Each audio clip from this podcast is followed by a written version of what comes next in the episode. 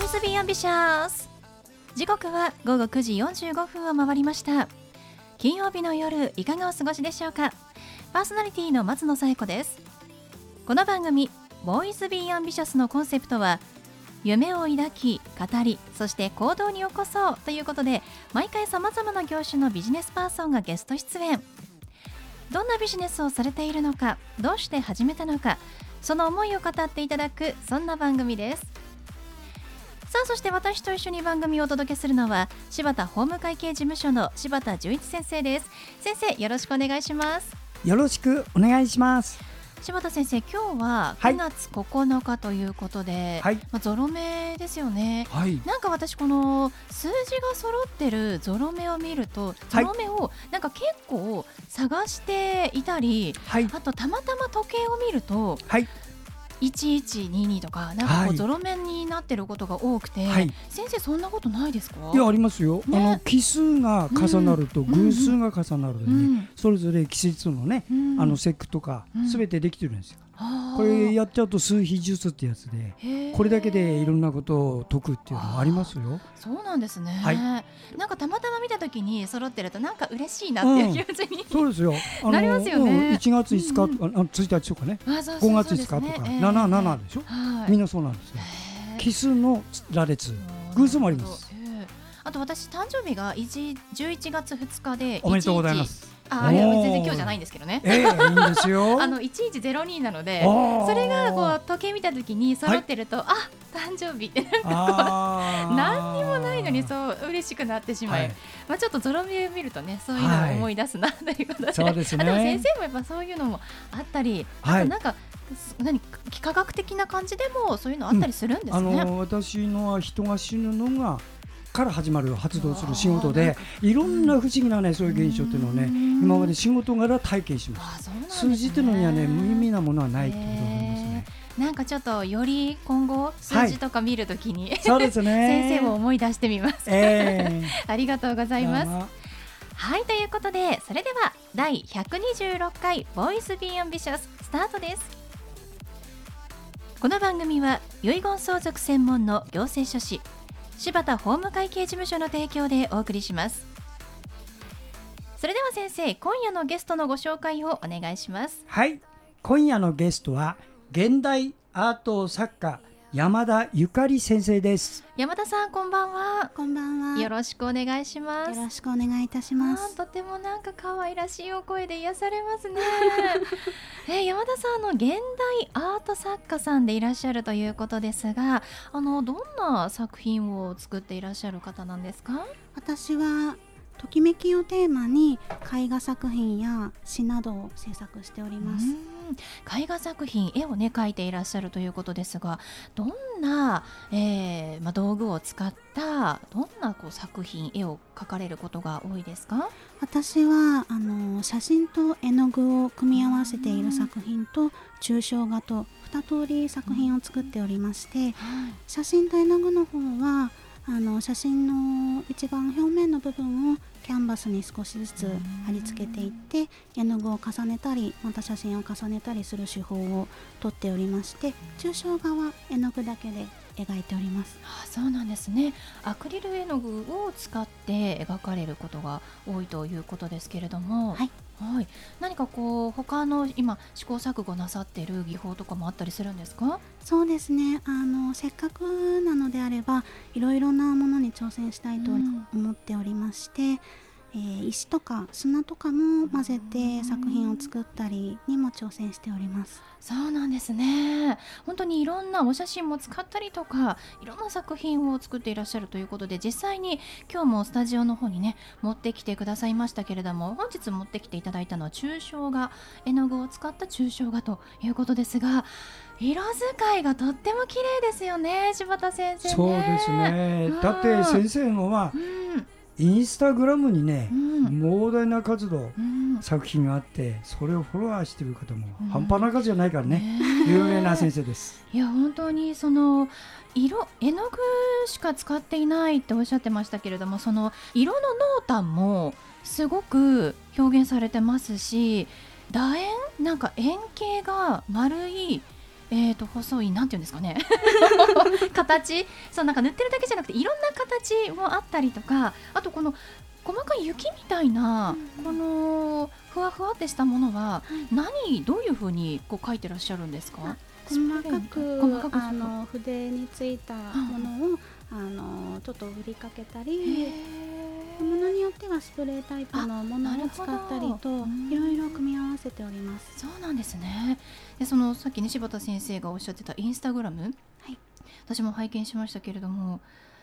詩が載ってるんですね。そうなんです、うん、絵だけではなく、はい、作品の解説としていろんなどういったものがいいかなと考えていたんですけれども、あまり具体的に説明を書いてしまうと、うん、見てくださる方々の、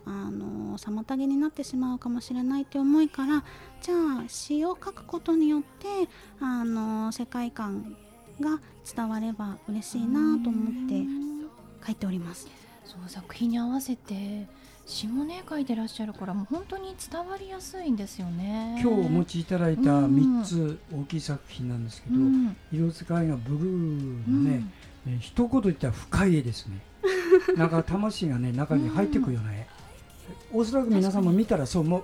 引き込まれますね。引き込まれる絵です。ありがとうございます。空間があるんだよね、絵の中に、うん、ものすごくあって、その中に自然に我々が入っていけるよね、うん抽象画なのでね、なんかもう参考にして抽象画描くときに何かこう参考にしているものとか形ってあったりするんですか？うん、特にこれといったものはないんですけれども、うん、普段からいろんなものに、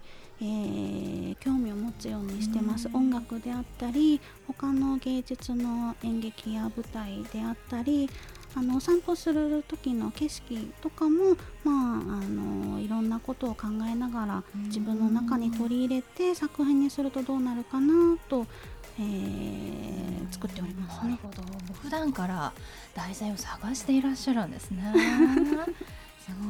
そんな山田ゆかりさん、絵法を学ぶために大学に行ってるわけじゃないんですよね。そうなんです、ね、すごいですよね。それもびっくりしたんですが、独学なんですねびっくりしました。でももともと写真を撮っていて、そこから絵の世界にね入られたということですけれども、はい、なんででも絵を描こうかなって思われたんですか？写真は現実を切り取りますけれども、うん、私たちの実際に瞳に映る世界っていうのは、その感情だったりいろんな周りの環境が加味されて映ってくるものなので、うん、よりそういったものに近いものを表現したいと思って、うん、こういった作品を作るようになりました。うん、なので写真と絵の具を組み合わせた作品というのもね作っていらっしゃる山田さん独自のね描き方かなって思いますけれども、その山田さんアパレルブランドさんとコラボをしてT シャツもね作成されたというふうに聞きまして今日持ってきていただきました。ありがとうございます。これはどんな経緯でそのコラボをすることになったんですか？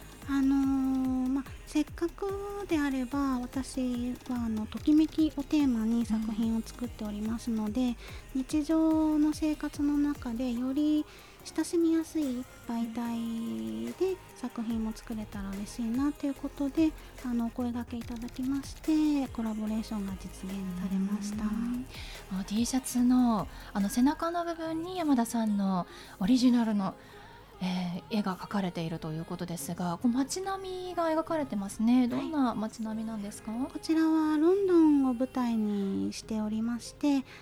T シャツのコラボレーションのために描き下ろした作品なので、T シャツでしか見れない作品となっております。そうなんですね。これ T シャツ今も手に入るものですか？今はおかげさまでほぼ完売になりましたので、それは素晴らしいことですよねご要望いただければブランドさんともまたはい再販もあり得ますので、そうですね、ぜひそのお声をね、これを聞いてるねアパレル関係の方もね、ぜひちょっと一度先生とお会いすると、ヒット作品がね、出る可能性いっぱいあるね。そうですね。その写真だったりとか、その街並みや風景もね描かれてますし、もちろん抽象画もあります。いろんな作品がありますからね。でその山田さんは、9月22日から個展を開催されるということですが、こちらの個展を教えていただいてもいいですか？はい。創影ギャラリーさんで9月22日から1週間個展を開催させていただきます。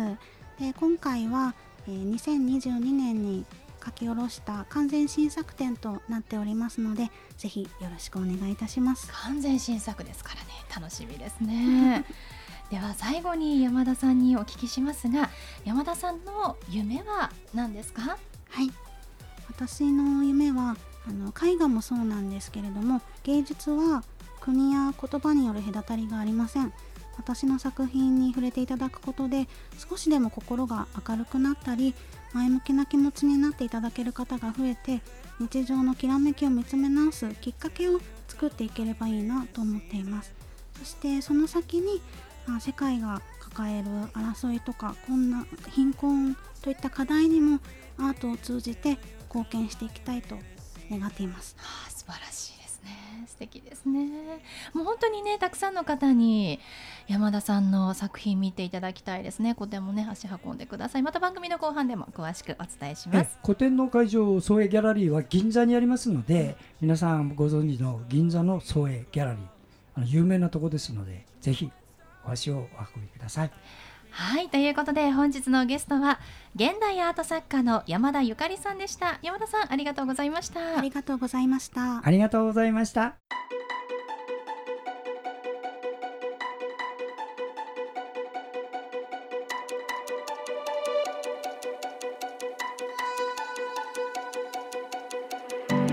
続いては柴田先生のワンポイントアドバイスです。では先生、今日はどんなお話をしてくださるんでしょうか？はい、こんばんは。遺言相続専門の行政書士の柴田です。私、この仕事を32年やっております。遺言書を作るにあたって注意すべき点たくさんあるんですが、皆さんに共通するものを一つ申し上げます。それはね、現状を認識してほしいんです。数字で申し上げます。日本人の平均寿命、令和2年の厚生労働省発表で、男は 81.64 歳、女性は 87.74 歳がそうです。つまりこれが平均なのね。ところがね、遺言状ってのは生きてさえいれば書けるんじゃないよ。認知症になったら書けないよ。それで認知症になる年齢は各自バラバラなんですわ。したがってどういうことかというと、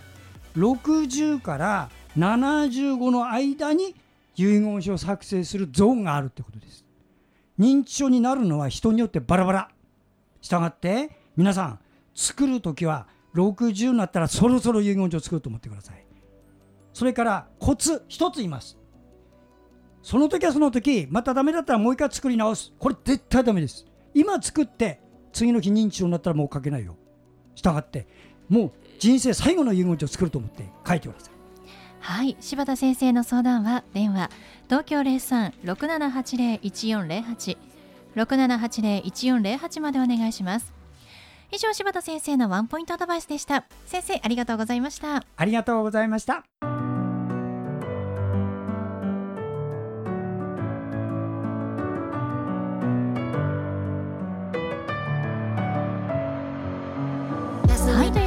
お送りしてきましたボイスビーアンビシャス、いかがでしたでしょうか？